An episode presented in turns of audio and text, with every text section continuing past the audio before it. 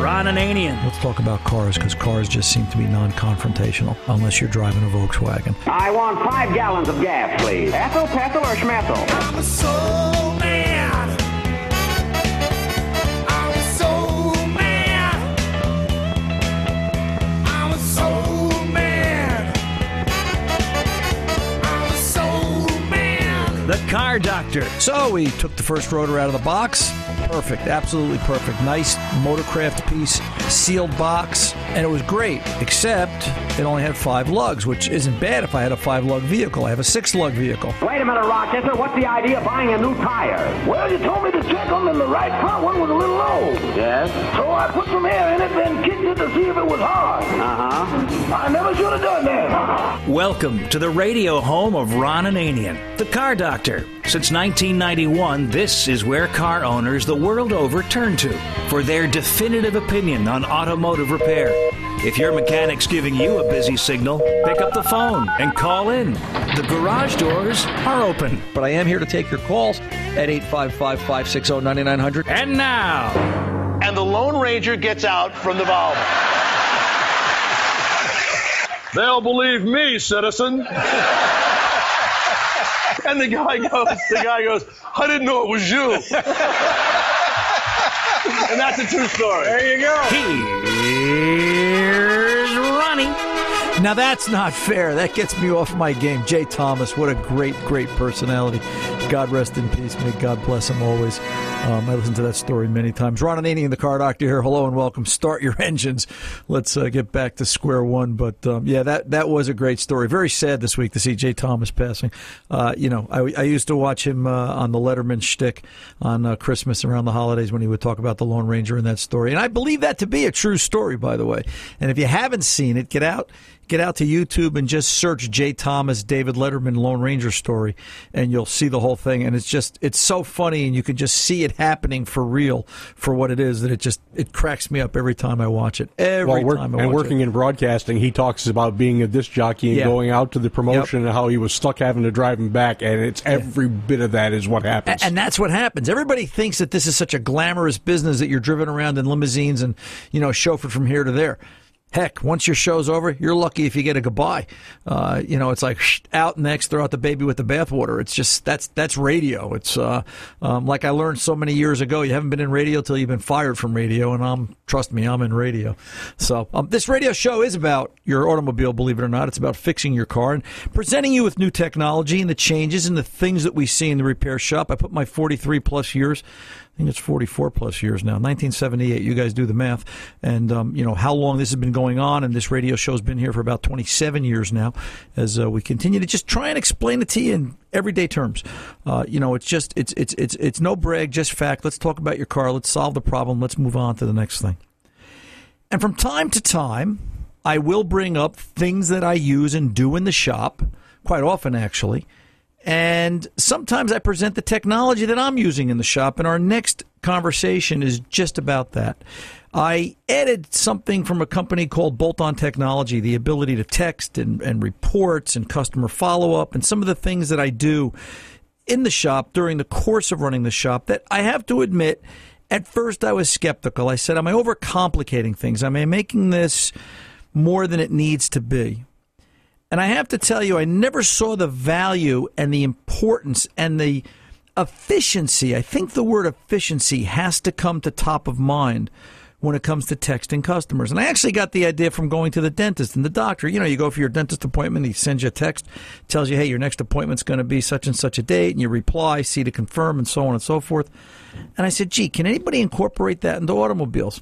I've got to give a tip of the hat. These guys here from Bolt On Technology have done that. And um, we're going to make him do it better because I kind of drive John, our next guest, kind of a little nuts. I talk to him, you know, once or twice a month about some suggestions. And he's a great guy. He's got a great sense of humor, and he puts up with me on a monthly basis. So right off the bat, he's earned his wings. Um, but without any further ado, let's let's join and welcome uh, John Burkhauser, Bolt On Technology. John, welcome to the Car Doctor, sir. John. Duran, I appreciate that. Um, listen, I, uh, I I say it with all sincerity. I I'm not afraid to admit it. I had my doubts. I said, look at all this technology that you guys have, and you know what what can that do? And you know can that complicate the process of auto repair? Where can we start? Where should we start? What you know when, when you talk about information and communicating with the customer what are you guys most concerned with as you pres as you present this with repair shops? Well, I think the biggest thing here, Ron, is that we now, you mentioned the text and the inspections and whatnot. I think the inspection is the key piece to the whole program because, you know, customers are used to driving their cars to the shop, sometimes dropping them off. And when they get to the shop, if they wait, they take them away to the back zone and they have no idea what's going on. And our technology now takes the customer right into the bay. They can be at home, at work, wherever.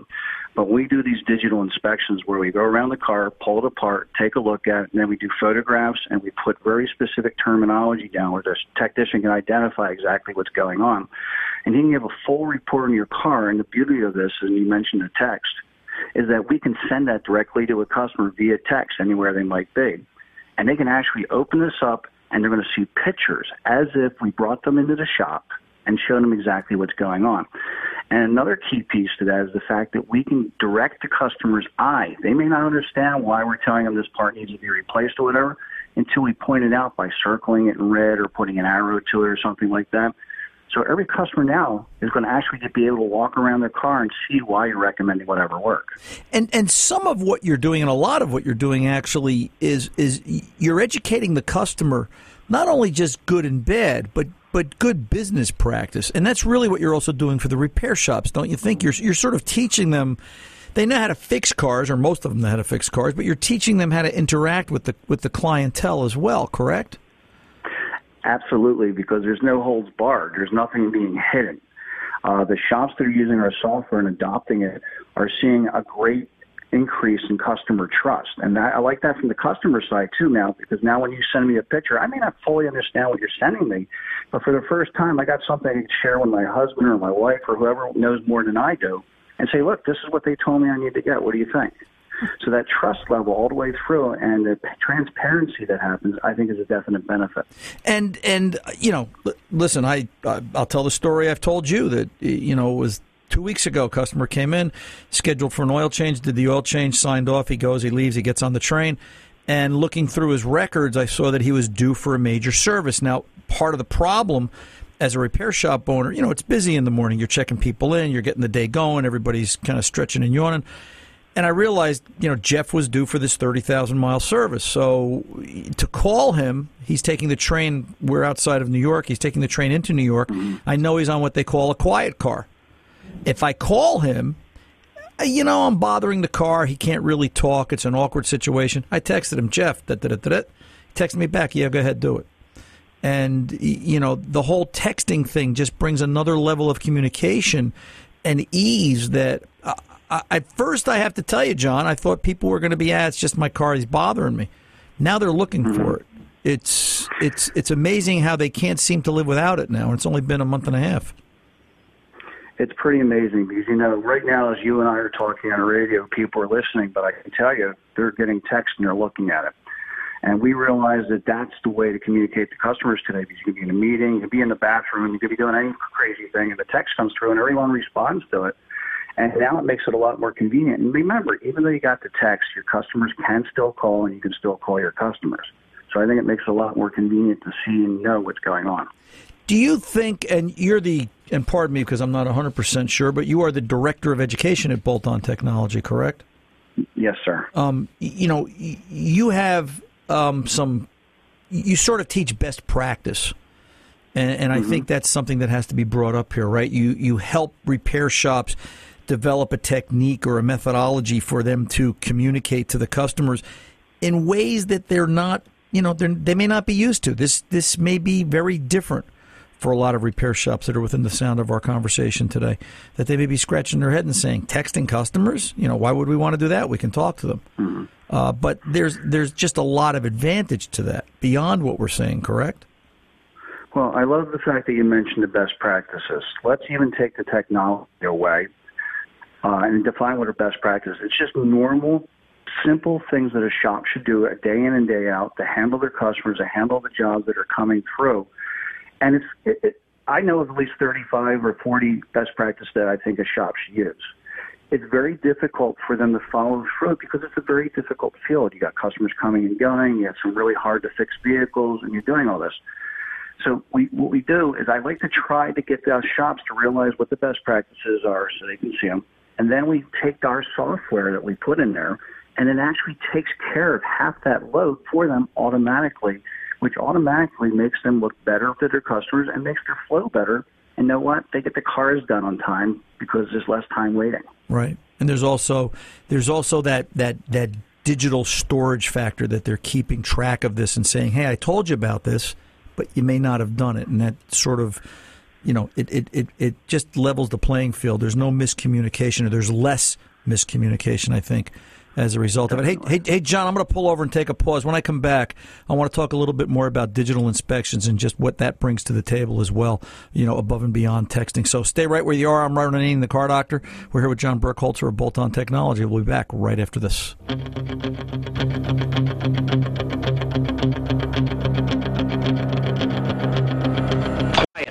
Numbskulls, I'm broadcasting. Hey, welcome back. Ron Ananian, the car doctor. We're here with John Burkhauser of Bolt On Technology. John, you're still there, sir, I believe. I am, sir. Um, digital inspections.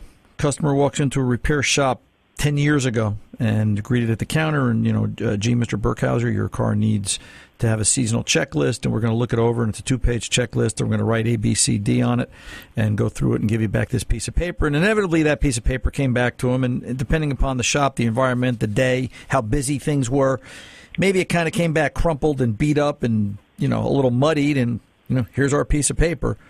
And then you guys came along and this digital inspection thing and it's all done very differently. Tell us about it. Well, as you said, the paper uh, was the way it was done forever. And I remember being a service advisor and asking a customer, hey, would you like us to do your a free courtesy inspection? And this is the other side of the coin, Ron, is the fact that this customer said no. Every time we do a free inspection, it costs me lots of money. And that was because back on the paper, and you just explained how the day was going, et cetera, that was back when we looked at it and we said, okay, this is good. We don't need to talk about this. This is okay. Uh, maybe we should mention it, but this is what we got to talk about. So what happened is the customer got a complete bad report card on their vehicle. So one of the things that I try to show the shops that are using our technology is that now they want to take pictures of the good, the bad, and the ugly, because now we can give them a balanced report to the customer. And as you mentioned earlier, we now are going to document the history of the vehicle. Um, the recommendation that I give out is that a shop, when they get our technology good with it, is start with a baseline inspection where they're going to go over the whole vehicle and give the customer a report on that. And then the following inspections are just going to refer back to that and watch to show the customer how the tires are wearing, how the brake pads are wearing. And the beauty of this is there's not going to be any surprises if the customer keeps coming back to the same shop and getting the same inspections. So I think that's a really big difference right there. And it's available forever. So uh, they can go back and look at the links. We use little links like on the internet where the customer can tap on that and go back and look. It doesn't go away. And that gives one other advantage to it. The paper things disappear and it's up to the technician or service advisor to put the information in. Here it's all done immediately right from the technician's hands. Service advisor edits it and puts it in. And we can create a whole history for that car. There's companies out there that sell you information on how your car was serviced and things of that sort. And they're pretty good. But here's the thing we have the next step. We're going to show what we found, what we fixed, what we recommended, and everything piece by piece. And we can give a customer that printout when they want it, possibly helping them sell a car. And that gives them, and that, that, that then we're assuring the purchaser of that car, hey, here's how the car was taken care of. And it could be over a two year period, it could be over a 10 year period. It's the, Yes. di- the digital stuff is just there forever, Mm-hmm. um, and it just it just never seems to go away. Where or how you know when you sit down with the average repair shop, what's the what's the learning curve? Uh, you know, you walk in the door with a pile of technology, and you know to get them up and running. Is this a one week program? Is this a one month program? You know, what's your experience been? Because you're the you're the head you're the head educator. What are you seeing out Yep. there when you're teaching these guys? Well, what we we kind of depend a little bit on the fact I was a technician, and how did I become a technician by taking things apart and putting them back together? And sometimes they worked, sometimes they didn't. And fortunately, when I became a real tech, they work more times than not. but what we do is we try to put the technology in the shop's hands and give them a very basic run through. And what we want them to do is start working with it because we want them to do the simple things. I mean, we use tablets. They have to know how to move around on the tablet and how to uh, navigate through the different menus and things of that sort. And then once they get a basic hand of it, then I'm going to get involved with the shop and take them through a whole training on a webinar. And um, a lot of times that's perfect because now they've not only learned how it is, now they have real questions on how they can do things differently or how they should be doing things. So they've educated themselves basically by pulling it apart, using it, and then starting to move forward. Do you do you see? Do you ever get to talk to the customers? You know, what is the consumer? How do they perceive this? Have you ever surveyed that? Is there a, is there a better comfort level from the consumer? Are they embracing it, or do they see it as technology overload? I'm just curious. Well, uh, Ron, I wind up going across the country and we stop in different shops, and I do make a habit of sitting in the customer area and just asking some customers. And so far, it's overly positive because they've never been able to really see what they were talking about. And seeing is what makes it work because I can spend all day trying to describe something to you, but you may never understand it. When I show you a picture and point it out, there's the answer right there, and it makes better sense. So I have to say, overall, it's been a more positive experience across the board. I like it. The, the, one of the things I like about the digital inspection process and, and all of this in general is you're creating a paper trail. Uh, you know, I go back to the texting, as simple as that is, right? Uh, mm-hmm. You know, the nice thing with the texting is you tell somebody they need something, and you've had this whole conversational exchange just as you would on a phone call. You've had it quicker all right. And then when you're done, you can now print that text as well as, you know, if you're doing digital inspection, the digital inspection, put it all together. If you want a paper copy, you know, for that, you know, because once in a while, not everybody's a great customer. And you may want to have a paper backup on hand just to, you know, eliminate the problem. Or sometimes it helps at the counter. I can tell you as a shop owner, you've told somebody it's going to be this, and um, all of a sudden it, it, it, it pays to have that paper copy there. It's nice the way you allow us to print the information and then support it to the back of the invoice and say, "Yep, here's what you needed, here's what we did, and here's why we did it." Um, it just it just all makes a lot of sense. Um, a lot of sense to the consumers. Hey, John, I can see our time is kind of winding down. Where can the listeners go get more information, whether they be a repair shop or a consumer? Maybe some of the consumers want to you know convince their repair shop they want bolt-on technology. Where can they go find it? Well, it's pretty straightforward. You already said it. it's www.boltontechnology.com, and that's our website. And you can contact us through there, both shops and customers, and check out what we uh, what we offer. And that's the easiest way. Um, just real quick, thirty seconds or less. This works with other other software packages like Mitchell on Demand and things like that. Or does it work with anybody else? Yes, we uh, work with Mitchell, R.O. Writer, um, NAPA TRACS, uh, ASA Tire Master, and uh, quite a few other ones. Yeah, you work with all the biggies. Good, cool beans. Hey, John, I appreciate you taking time out of your busy schedule joining us today, and uh, we look forward to talking to you again. And I'll uh, I'll talk to you during the week next week. Good deal. I'm Ron Ananian, the Car Doctor, and we'll be back right after this.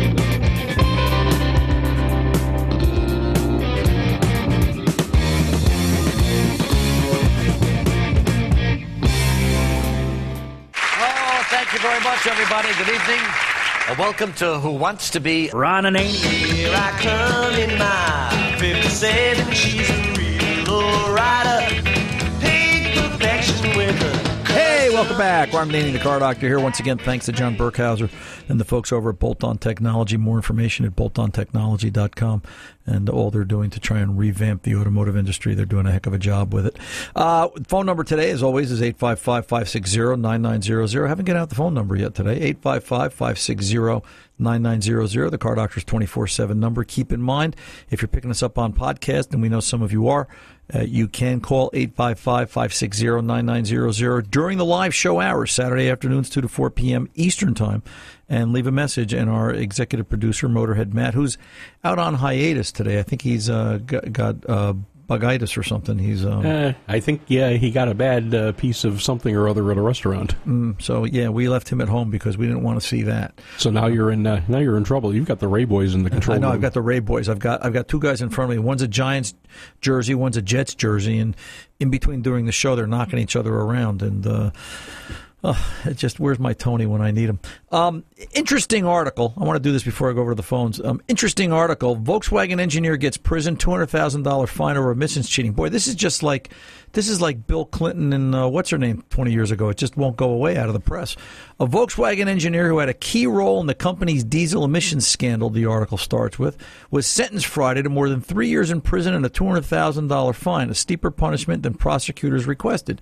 James Robert Liang, sixty three, knew the German automaker was cheating and working worked to cover it up, U.S. District Court Judge Sean Cox said during the sentence hearing in Detroit. The judge imposed a 40 month prison sentence. See, I was wondering about that. You know, would it have been more appropriate to make the guy go work in a repair shop for, for two years and try and fix cars other than Volkswagens just to see what sort of torture that could put him through? Or maybe actually try and work on a Volkswagen, but he's an engineer. He would already understand how it worked, be overly complicated. The, con- the conspiracy, this, the conspiracy perpetuated perpetrated, I'm sorry, the conspiracy perpetrated, I got to clean my glasses, a massive and stunning fraud on the American consumer that attacked and destroyed the very foundation of our economic system, Judge Cox said. Liang, who faces deportation to Germany, many many oh Germany upon his release from prison declined to speak on his own behalf Friday. Prosecutors had requested a 36 month prison term and a $20,000 fine. I mean can you imagine that? A $200,000 fine and 40 months in the joint But I guess you know, and this here's here's the thought on that.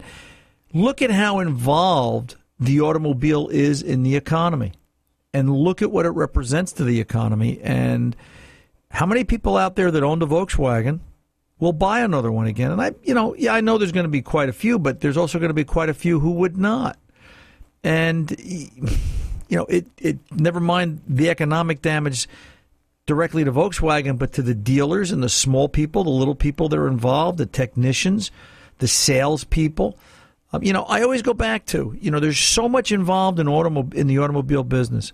It, it's not just the manufacturer; it's the people that sell them, service them, deliver the parts. The guy who makes the parts for the itself, the guy who makes the lunch for the guy who makes the parts, the guy who makes the lunch for the technicians, the the lights, the insurance. It's so something like this to knowingly defraud and then you got to talk about the damage to the environment and, you know, what that represents. So I don't know. Did the guy get, I think the guy got off easy. 40 months and a $200,000 fine on, on, on a situation that defrocked Volkswagen. Yeah, I, but just anyway, the story that won't go away. Volkswagen engineer gets prison and a $200,000 fine. So we'll see where that goes. We'll keep an eye on that. Let's go keep an eye on Paul in Virginia, 855 560 9900. Welcome to the car doctor, sir. How can I help? What's going on? Yes, sir. Uh, yeah, uh, you're uh, last week talking about calipers and uh, getting the wrong one. The, uh, the wrong one was put in the right box. Yep. And uh, I had a couple of years ago replaced uh, caliper on on the little Bronco, and at first it looked like I had the wrong part. Then I came to realize the uh, all you had to do was move the the bleeder screw to the other port because both ports are machined for the hose. So it's interchangeable. Of course, yeah. the yeah, that's the way they the were on those. has to Yep. go at the pump. Yep. And I just wondered if you run into that a lot and why why it's not done universally, uh, where they just make one caliper and it can be used on left or right. I don't know why they don't do it, but you would think to cut down on the number of parts required to be stocked, it would make a lot of sense. And it's it's a great point. I have seen this on older Broncos. I have seen this on some other Ford products. General Motors did it for a couple of years, way back when. But it, it just seems to be something that went away, and I, I really don't have an answer. I don't know what the engineers are thinking. You would think that it would, you know, make it less expensive to maintain parts inventory because isn't it amazing when you stop and think about how many parts you put in a car during the course of its life and they're there for quite a long time. Seven years is the cutoff, but you know, you can buy parts 10, 12, 15, 20 years later, still getting. We just, on the 97 Ranger, we just started out, we replaced the gas tank fill neck, had started leaking and crack, and I was able to purchase that hose assembly from Ford. Still, Uh, you know, it wasn't cheap. It was three hundred dollars for this big long piece of rubber with a gas cap on it. But I was thrilled to have it because I knew the quality of it, and uh, you know, the old one lasted just about twenty years. Um, I, you know, I'm amazed to tell you the truth, Paul, on how many parts I can still get for a car, even when I'm disappointed when I find out I can't get one easily and I have to go digging for it. Um, you know, it, it, it, it kind of becomes an issue. Maybe they felt that you know, doing it that way where you could make a caliper swap or changeable side to side, um, maybe there maybe there was a confusion factor because how many people are smart enough to do that? As simple as it sounds, you know. You ever open up a box for automotive or for you know an appliance or a computer, and you ever notice those orange labels there that have instructions on what to do first? Have you seen that, Paul? Uh, yeah. Okay. Yeah, and uh, a lot of times, of course, you know, do this or do that. Are, yeah, directions. Right. Yeah. Um, you're a reader. Uh, you know, listen, I I don't know you personally, but I mean, I know you, we've talked to each other over the years about this car. This is the, this is the Bronco two with two hundred something, eighty six thousand miles on it, right? This is this is the high mileage or three hundred thousand. Yeah, it's, it's yeah. over three hundred thousand. Yeah, it's three hundred thousand. I was going to say by now. Um, but I know you, I know you to be a reader. You you know you you tend to look before you leap. But how many people don't do that today? You know how many returns they would get? Um, you know, you know how many problems and how many times there would be an issue with. Well, I don't understand this caliper doesn't fit. I think the other side of that is what I ran into last week. I think that's becoming more and more common. And I think part of the problem and what I see with misboxed parts is repair shops that aren't educated, that aren't going to class, that aren't taking training, are in, in everything from brakes to diagnostics to well, I shouldn't say diagnostics because brakes can become diagnostics as well. But you know anything brakes, emissions work, service work, trans, drivetrain, axle, suspension. It, nobody reads anymore and they're pulling parts out and gee this doesn't fit or gee this isn't what I wanted or gee this didn't fix the problem and then they're sending it back. I think one of the things manufacturers need to do to cut down on misboxed parts or parts that have been tampered with by someone you know that takes it apart and steals parts off it or just swaps parts around. I think something to alert the end user. We need a piece of tape on the box, and I don't mean a piece of you know masking tape or I mean a piece of colored tape.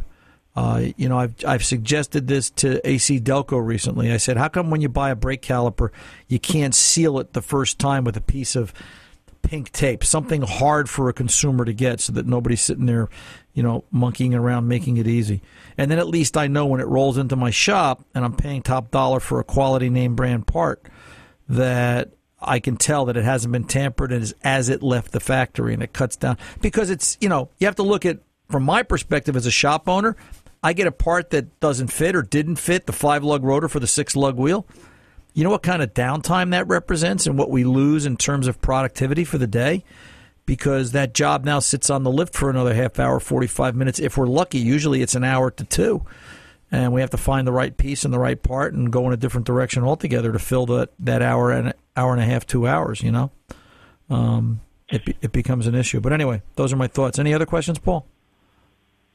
No, that, that's it. Okay. I was just wondering how how common it was and I think I it's, thought, well, that was that was a great idea. Yeah, I, I just and, uh, w- will they will they do it? You know, I don't know. I you know, but I'm going to push hard for it, and uh, we'll see where it goes. Paul, always a pleasure, sir, and uh, good luck to you down there, Virginia way, and uh, keep on driving that Bronco. Let's see if we can get a half a million miles out of it. 855-560-9900. Ron Ananian, the Car Doctor, coming back right after this.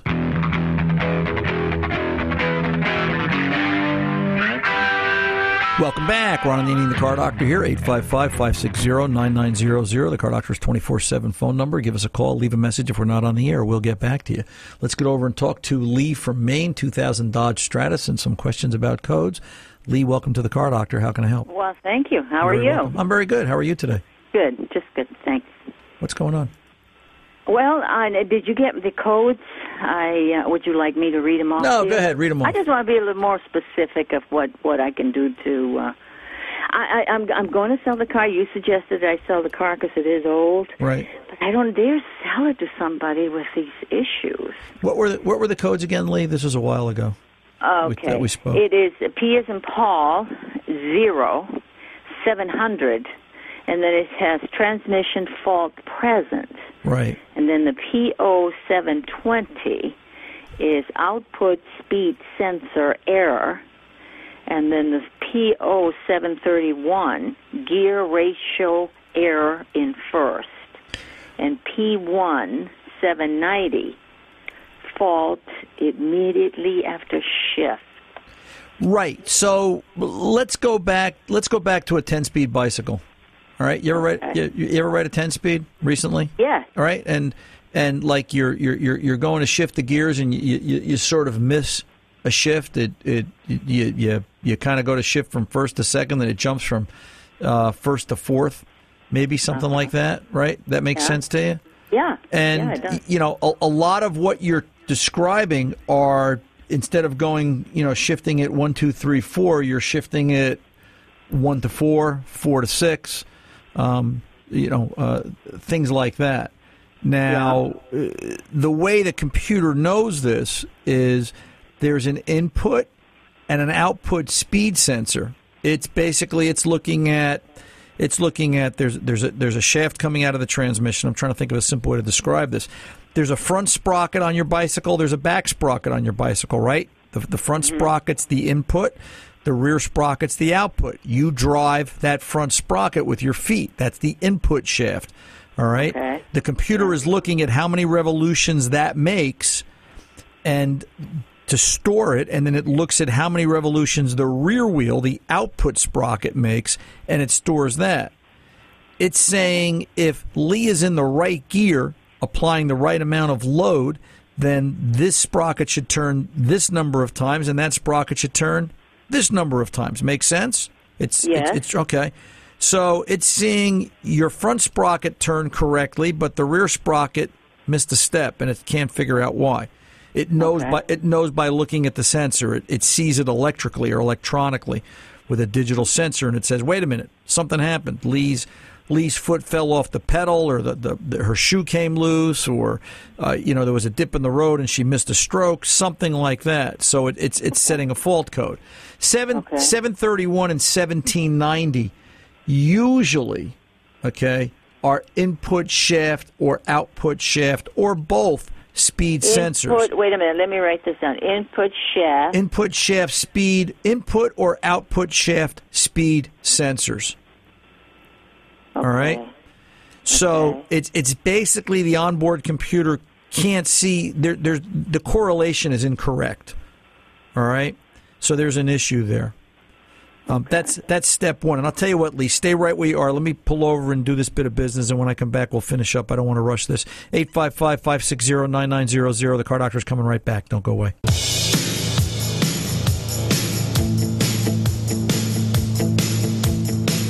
Welcome back. Ron and the car doctor, rolling along this hour. We're on the phone with Lee from Maine. We're talking about our 2000 Dodge Stratus. Lee, you're still there. I am. So, you know, where we where we left it off, we were having a conversation about fault codes P0731, 1790, and uh, P0700. And uh, Let me ask you this. Go ahead. The seven, the the PO seven hundred transmission fault present is explaining that the sensor is in error, that it's not right. uh, in the gear ratio error. It, so all of that is explaining that the shaft having issues with the shaft of the input and the output. Right. Right. What what the, the, the 700 is a generic fault. All right. The the 700 is saying, you know, hey, I, I think I'm getting sick. The, the, Your temperature your temperature going up and your nose running, that's the uh-huh. actual fault. okay. All right. So in this case, 700 saying, hey, I think something's wrong with the trans, and the 731 and the 1790 are here's the actual circuits that are affected. All right, it's, it, it, it gets more specific. So what what this is starting to sound more and more like is a fault or a problem in either both or one of the input or output shaft speed sensors and their circuits. You know, keep in mind, doesn't have to necessarily be a component. This could be a wiring issue. This could be an internal component of the trans, which is I think what our last conversation was. We were talking about practicality of fixing it. My only concern is cost to repair because I don't think you drove this a lot, right? This this is a low mileage car. No, I yeah, right. I did not. Right. This is a low mileage car, and my yeah, cons- and, and another thing too, it goes into um, into reverse no problem at all. Right. In drive, and it's then, a problem. And then it was the the speedometer wouldn't work. Right. It worked sometimes. Right. Well, and, and a lot of this can be as a result of the input output shaft speed sensor fault. So do this. Ah. Do this, all right? Maybe this will make it easier for you or make you feel better about it. Take it to a mechanic, give him the information I gave you.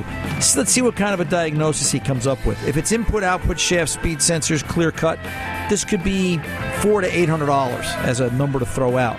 But beyond that, let's talk again before you spend big money on the car, and I'll guide you accordingly. Lee, I appreciate the call and you being there. Till the next time, I'm Ron Ananian, the Car Doctor, reminding you good mechanics aren't expensive; they're priceless. See ya.